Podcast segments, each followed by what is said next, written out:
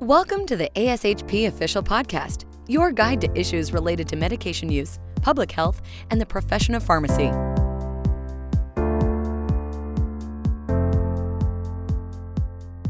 Hi, I'm Nick Gentile. I'm here with Tom Kraus, ASHP's Vice President of Government Relations, for a follow up discussion of Rutledge v. PCMA, a case recently decided by the U.S. Supreme Court that will have a significant impact on payments that pharmacies receive from PBMs. Today, we are going to discuss the decision in the case and what it means for pharmacy. If you'd like to understand all of the arguments made in the case, please listen to our podcast from October 7th. In this episode, Tom will also speak with Congressman Buddy Carter from Georgia about the Rutledge v. PCMA decision and the other policy issues impacting pharmacy. So, Tom, let's get started. Can you remind us what the case of Rutledge v. PCMA was about and what the court has decided? Yeah, thanks, thanks, Nick. So the issue in the case was whether an Arkansas law regulating pharmacy benefit managers and the reimbursement rates they pay to um, to pharmacies, whether that Arkansas law violated federal requirements governing employee retirement plans. And Arkansas and many other plans have laws that prevent PBMs from paying pharmacies less than the acquisition price for drugs. And they also provide some procedures for um, uh, for pharmacies to object to the rates paid by a PBM. And so, so what, what happened in the Supreme Court is the Supreme Court upheld that Arkansas law. So that means they decided that Arkansas can regulate the rates that PBMs uh, pay to pharmacies. So that's definitely, um, you know, that's definitely a victory for uh, for pharmacy, it's definitely important um, for us to kind of understand that the Supreme Court supports those kinds of state laws. Does this decision have implications beyond Arkansas, Tom? Uh, yeah, it does. I mean, certainly it's you know certainly it's important uh, for Arkansas in its own right, um, but it does have our, uh, implications beyond Arkansas. So the decision makes clear that states have leeway to regulate PBMs, particularly when, when they are acting uh, to regulate reimbursement rates that are paid to pharmacies on behalf of group health plans. So, at least with regard to that reimbursement of drug costs, the court has made very clear that states can regulate how PBMs set those reimbursement rates. And you know, with regard to kind of how that extends beyond Arkansas, there are there are many other states. I think it's close to 40 states have laws uh, or planned laws regulating uh, PBMs, kind of similar to um, what uh, what Arkansas uh, the Arkansas law did. So, you know, we should definitely expect the the court's decision to clear the way for more states to regulate PBMs, and for those that um, we're seeking to implement laws to kind of have more confidence that they can uh, now move forward. You know, the, the court also made clear that states have the authority to pass laws that regulate pricing of healthcare services like PBM reimbursement, even in circumstances where those state laws might have an indirect impact on costs for group health plans, which are normally governed by uh, federal requirements. And so this is important because one of the arguments that PBMs have made is, um, hey, I know you're not, uh, you know, hey, state, I know you're not uh, directly regulating the the group health plan, but but we PBMs um, we're so important because we do all these things that we argue saves cost in the system, and so therefore, because there's this in, indirect impact of cost on health plans, you know, states can't make those laws. And basically, the court said that's nonsense. The court said, look, um, states are allowed to to regulate pricing of services in their state. Um, you know, if uh, if if there's an issue between the PBM and the, the rates that they're setting, you can definitely regulate that. If that, if that happens to have some downstream impact on the health plan, well, that's sort of an ancillary thing um, that's just just governed by, or just just an outflow of having this relationship with a PBM. The plans don't have to use a PBM to to um, set up this reimbursement structure. Um, this is not the state intervening in the, the kind of regulation of these federally governed health plans. So I think it's pretty important that um, that the court said, you know, with regard to this argument that states can't do anything that impacts uh, the cost of of um, employee health plans, the court basically just said that's that's nonsense. We're not gonna we're not gonna entertain that argument. So, uh, Tom, there's been some speculation that the court would uphold Arkansas's uh, pricing regulation, but would prohibit the state from mandating a use of a dispute resolution process. Where did the court come out on that issue? Yeah, this was something that that uh, you know we had talked about in our prior podcast on this issue, and we actually said you know it's entirely possible that the court could uphold the pricing um, but strike down the dispute resolution process. That's not what the court did. The court actually said, no, we, we uphold the Arkansas law in full, um, including the dispute resolution process. And so um, that's important because the PBMs were, were trying to make the case that um, because these employee health plans are regulated federally and there's a limitation on creating kind of different administrative requirements across every state. The pbms were saying well if there's a different res- dispute resolution process in different states you know that that kind of undermines that that federal oversight of the administration of these plans. And again the court said no that's not that's not a legitimate concern. Um, at, at its core the, the arkansas um, law is about pricing. States can regulate pricing. This kind of administrative procedure to resolve disputes around pricing is, again, it's ancillary. Um, it's not a direct regulation of the health plans. Um, so the states can go ahead and do that. So, uh, Tom, you had the opportunity to talk uh, with Congressman Buddy Carter about the Supreme Court decision and other policy issues impacting pharmacy. I'll turn it over to you so our members can hear you discuss with the congressman these issues. Uh, many of our listeners are familiar with Representative Buddy Carter. He is a pharmacist and member of Congress and has been a longtime champion of pharmacy issues in Congress, including pharmacist reimbursement and DIR reform. So we're very excited to have him on the podcast. So thank you so much for joining us today, Congressman. Well, thank you for having me. It's always a pleasure to be with you. Well, so Congressman, obviously last week we had a, an exciting decision from the Supreme Court in uh, Rutledge v. PCMA, and and you know I think that's pretty clearly going to be a, a, win for pharmacy and an important building block um, on how states uh, push back on some some harmful PBM practices. I'm interested to hear kind of what you've been uh, hearing from your constituents uh, in Georgia about PBM practices that need to be reined in. Well, first of all, let me say that this was big. This was a big, big win for pharmacy, particularly for independent retail pharmacy. And I will tell you that from a number of different perspectives. First of all, as a pharmacy owner, I can tell you yeah. that it, it has been horrible out there, just just terrible getting reimbursed below cost.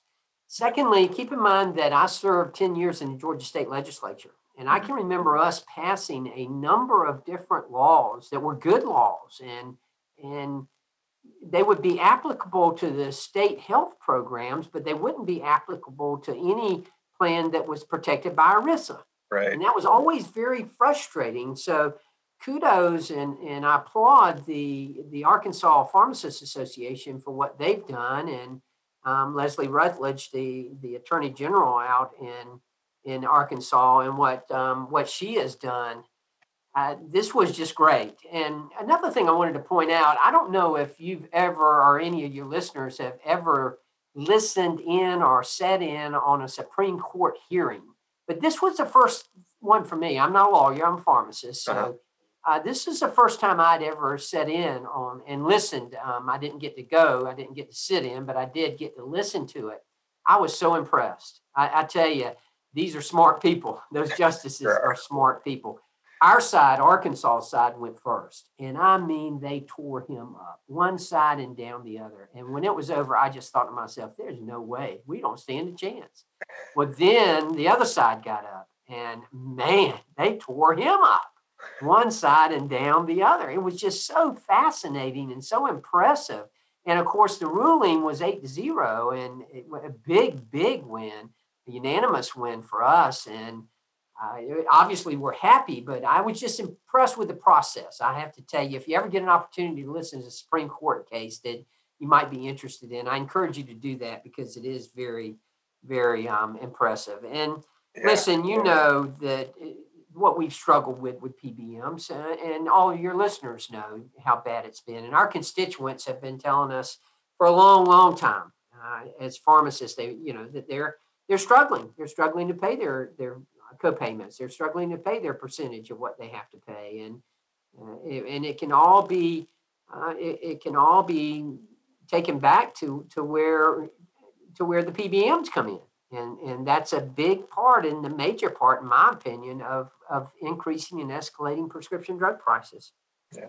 yeah, you know, Congressman, you mentioned uh, you mentioned the time that you spent uh, in the in the state legislature. I hadn't realized that you you had spent that time uh, as a state legislator you know, I think there are something like 40 other states that have laws that kind of trying to get at some of these same issues that Arkansas has been at. And, I, and I'm kind of wondering from that perspective as a former state legislator, um, do you think this kind of will will open the door for states to be a little more aggressive in how they uh, how they police the practices of, of PBMs and maybe shift a little more of the, you know, some of the dollars to, to pharmacy hopefully going forward?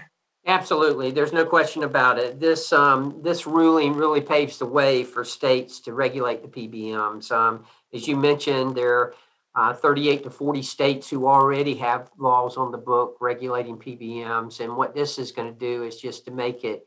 Uh, this is going to open Pandora's box, if you will, and and, and more pharmacists are and more state boards are going to, well, more state legislators, I should say, are, are going to be passing laws. As I mentioned, when I was in the state legislature, we passed some really good legislation that never did go into effect on those plans that were, were listed under ERISA. But now that thanks to this ruling, um, you'll see uh, uh, you'll see a lot more legislation that is applied to to those plans as well. And it's not necessarily aimed at the plans. And that was the ruling in the case, is that the relationship between the the PBM and the pharmacy really doesn't have anything to do with ERISA, and ERISA is not that far reaching. So uh, again, I just can't tell you how um, how how important this is and how impactful this is going to be. Uh, you know, over the past year, obviously during the uh, during the pandemic, we've seen HHS really try to kind of embrace pharmacists as a source of care, expanding access to testing and vaccination um, via pharmacies so I'm kind of curious, how, how, do you think that plays out going forward? I, I, I, we're hopeful that some of those requirements will or flexibilities will remain in place for pharmacy. You know, how do you think this experience the past year shapes the way policymakers think about how to leverage pharmacists going forward? Well, I, I think it's it's very good, and and um, you know, I think we've done a pretty good job, not necessarily patting myself on the back, but the pharmacy community has done a good job in really um, highlighting just how important our role is in, in patient health care during this pandemic. You know, 95% of all Americans live within five miles of a pharmacy. Um, they're the, pharmacists are the most accessible healthcare professionals out there. And I know we in the in my office in the pharmacy groups have worked very hard on on getting HHS to, to release rules that um, that we've advocated for on the part of all pharmacists and you know there are some states where they don't allow pharmacists to vaccinate, but there aren't very many, and most states do. And and most people are getting their their vaccinations now from uh, from a pharmacy, and that was very important for us. And we were very um, very fortunate to um, to be able to to get Medicare and Medicaid and and um, reimbursement for for administration of um, the COVID 19 vaccine as well. So yeah. that's good news. Yeah. Very good news. Yeah, we, we were certainly hopeful that we see that see that trend continue. I think policymakers, policymakers, especially at the state level, are kind of increasingly uh, figuring out that there's a there's a sort of experienced, uh, educated professional there that they can they can really call on to help with patient care. Mm-hmm. Um, so I guess last question I have for you, I, I know you've been a champion so much for um, pharmacist reimbursement. That's something we've been working on for for years with you. What do you think are kind of next steps for how we continue to to make the case for for reimbursement going forward?